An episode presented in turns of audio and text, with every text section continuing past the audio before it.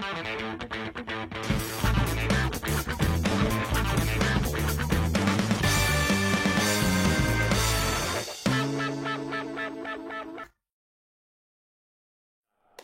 všetky husakové deti. Dnes máme špeciálne vydanie návršku, kedy sa budeme rozprávať o socializme. Dúfame, že vyjde 17. novembra, ak to Martin stihne postrihať zajtra, ale publikovať zajtra.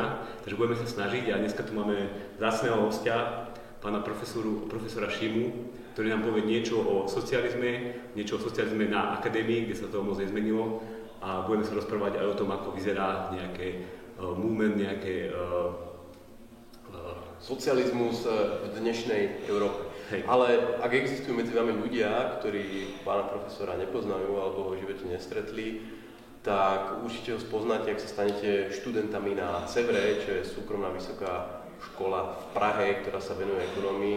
A z hodou okolností pán profesor tuto je jej duchovný otec, eh, rektor a hlavná osobnosť. Takže určite človek mimoriadne povolaný na túto diskusiu. Ešte musíme spomenúť, či vy vlastne teraz vydávate tú knihu Socialismus, eh, či to vydal Liberálnost? Knihu Socialismus jsme křtili v Civil institutu, ale vydali Liberální institut, který sídlí hned vedle, takže máme velmi úzkou spolupráci.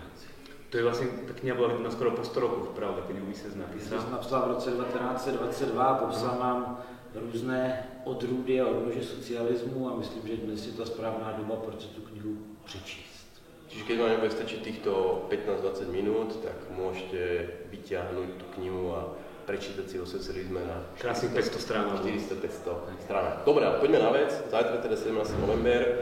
E, my aj tu vlastne nachádzame sa v Mojmirosie v Kaštieli na seminári rakúskej ekonomie a aj na veľa prednáškach tu sme si povedali, e, že socializmus empirický, teoretický, rozobratý, rozbitý, XY krajín na to veľmi škaredo doplatilo, aj teraz vidíme Venezuelu, Severnú Koreu a tak ďalej, tak ďalej.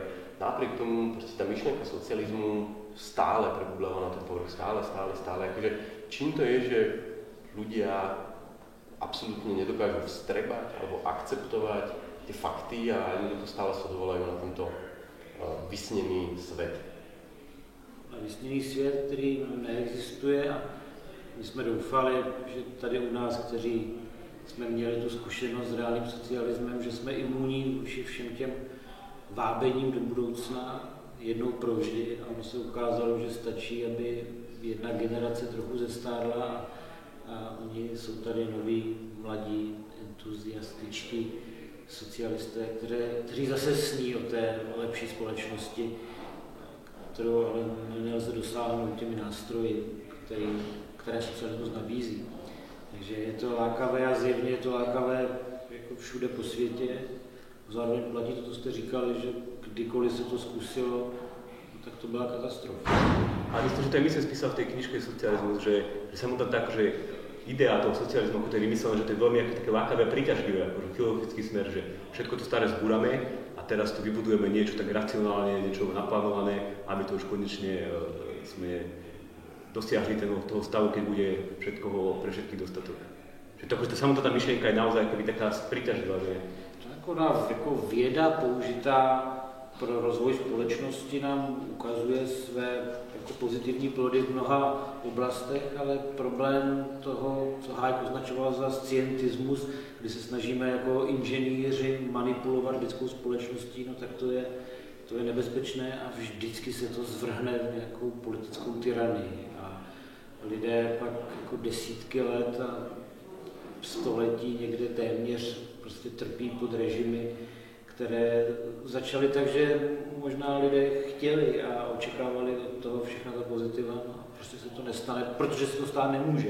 A v tom je Mízec úžasný, že říká, beru vaše cíle, rozumím prostředkům, které, prostě, který, které chcete použít, ale prostě fungovat to nebude.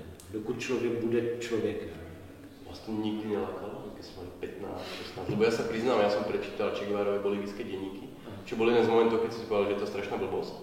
Ale ak sa hovorí, že kto proste uh, neverí socializmu v 15, 16, tak nemá srdce a komu neverí po 20, nemá rozum.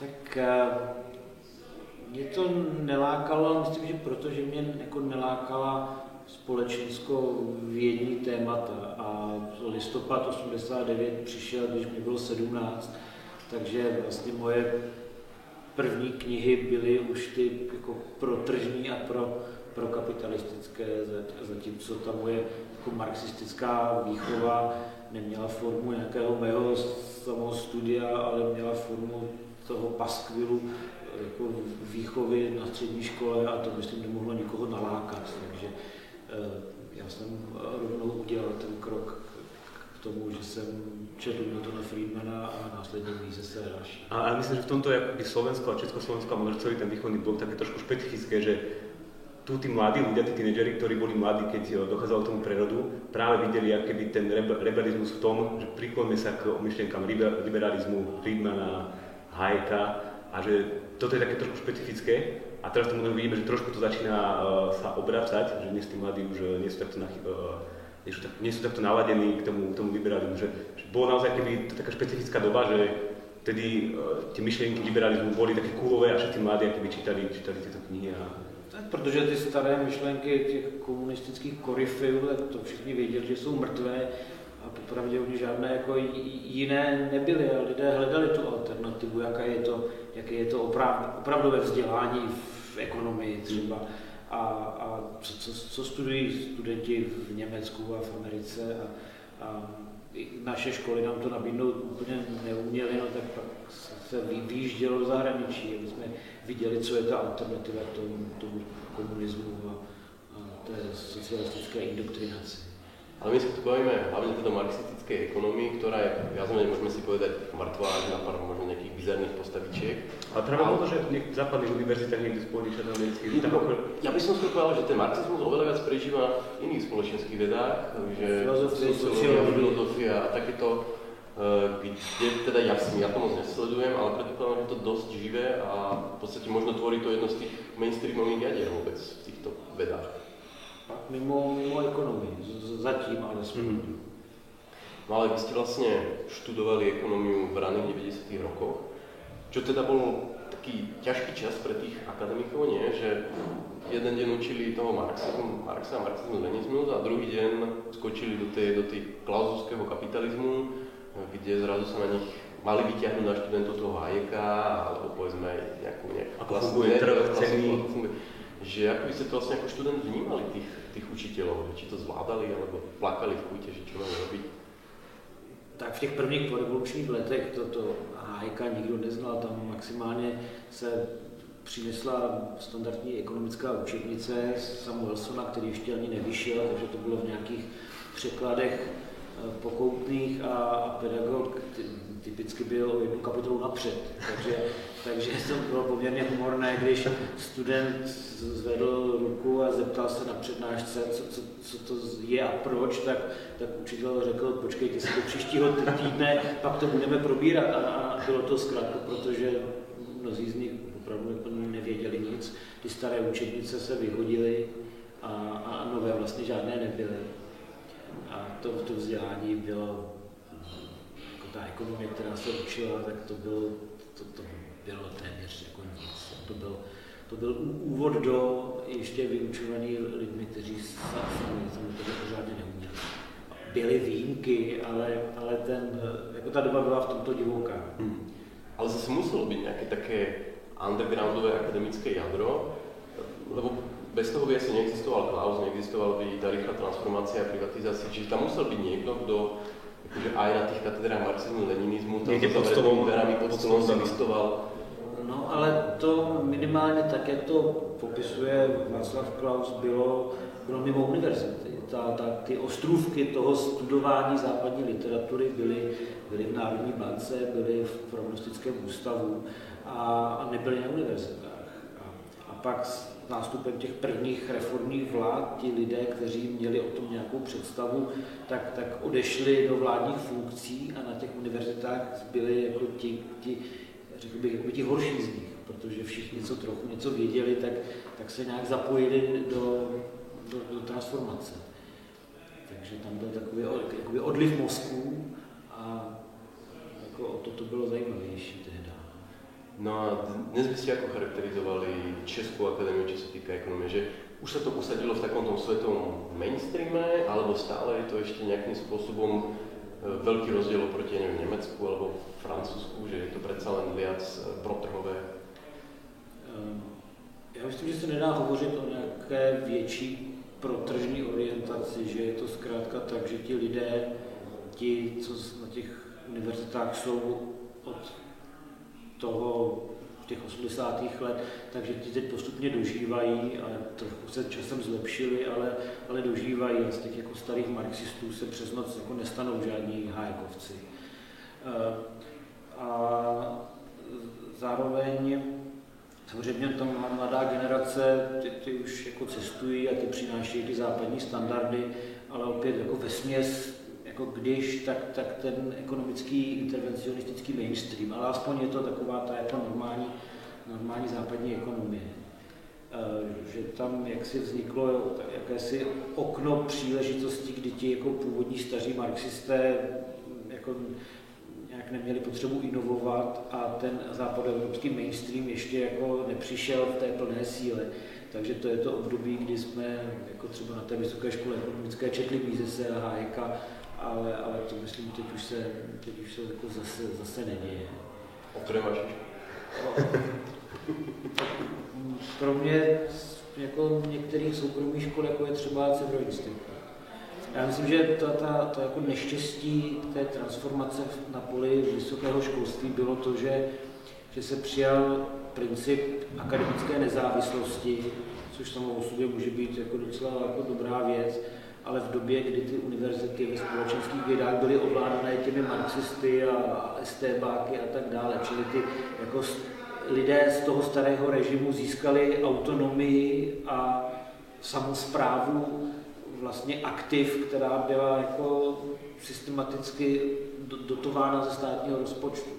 Čili se vytvořily takové jako ultrakonzervativní ostrůvky toho, co mělo zmizet a mělo být něčím jiným. To sa to vlastne spýta, že bavíme sa o socializme a teraz o školstve, ale školstvo si neprešlo takouto eh, reformáciou alebo nejakým eh, vnášaním trhu do, do toho systému, ale čo by ste vy považovali za také, tú správnu reformu, alebo čo sa malo s tým školstvom, možno konkrétne s vysok, vysokým školstvom, keďže tam sa tam čo sa, čo sa malo spraviť, ako to malo vyzerať tá, tá reforma, aby sme niesli tie trhové princípy aj do tejto oblasti? No, já myslím, že neexistuje žádný smysluplný argument pro veřejné vysoké školství protože studium na vysoké škole má formu investice do jako individuálního lidského kapitálu. Čili kdyby tehdy někdo řekl, jako odstátňujeme vysoké školy, a jestli by si stát chtěl ponechat z nějakých strategických důvodů jadernou fyziku, tak možná tak dobře, ale jako zbytek mohl být krásně nějakým způsobem převeden do běžného tržního prostředí, aby tam začaly fungovat ty sebekorekční mechanismy. Ale dnes já vždycky říkám studentům, no, jako jak by musela být ta veřejná škola špatná, aby ani když je zadarmo, je tam teplo a bar, aby tam studenti nešli.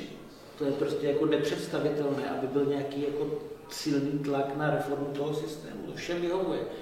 Studenti stráví pár let jako studentským životem, na to se hezky vzpomíná po letech. Pedagogové si produkují publikace v takovém uzavřeném kolečku, kdy oni jsou placeni, že píšou a často školy vydávají ty časopisy. A sami vzájemně si to oponují. Ten systém je málo kdy otevřený. Naštěstí se otevírá jako v Česku možná více než na Slovensku, že se přejímají nějaké západní standardy, a což to, ale zároveň zase jakoby přináší ten intervencionistický mainstream, ale aspoň je to otevřený systém. A není to takový ten Jána Bráchismus, který jinak přežívá. No jako na to, že je 30 let po revoluci, tak, tak ty veřejné vysoké školy, já myslím, jako, že to je katastrofa a že soukromé školy jsou typicky jako skomírají, to je dáno tím systémem toho vysokého školství zdarma, kdyby kdyby jako alespoň bylo nějaké školné na veřejných školách a student by pak rozhodoval se ne proti jako špatné službě zdarma a pak jako platím si tedy soukromou školu, když už jsem si předplatil v daních tu, tu veřejnou, kdyby to bylo aspoň trošku férově nastaveno, tak by to mohlo začít fungovat, ale ten současný systém poškozuje studenty soukromých škol a i veřejných škol. A, a, a je to jako celé špatně. A zároveň politicky jako, se těžko argumentuje, nedáme peníze vysokým škol, školám, protože přece vzdělání to je jako hodnota pro 21. století a 40% všetkých mladých musí mať takže, takže ten systém je nastaven tak, že se bude utrácet a utrácet víc a víc. Efekty nikdo pořádně jako neměří a všichni se tak nějak ukájí tím, že když se hodně utratí, tak to bude dobré, ale, ale není to dobré, protože víte, jaké pak je to ve srovnání s těmi jako západními studenty. Já myslím, že necháme pana profesora užít si krásy jesenných Mojmiroviec a uzavřeme tuto diskusiu. Děkujeme. Děkujeme. A želáme minimálně veľa šťastia, aby aj v tom školstve ten socializmus trošku sa podarilo obrúsiť. Děkuji za pozvání.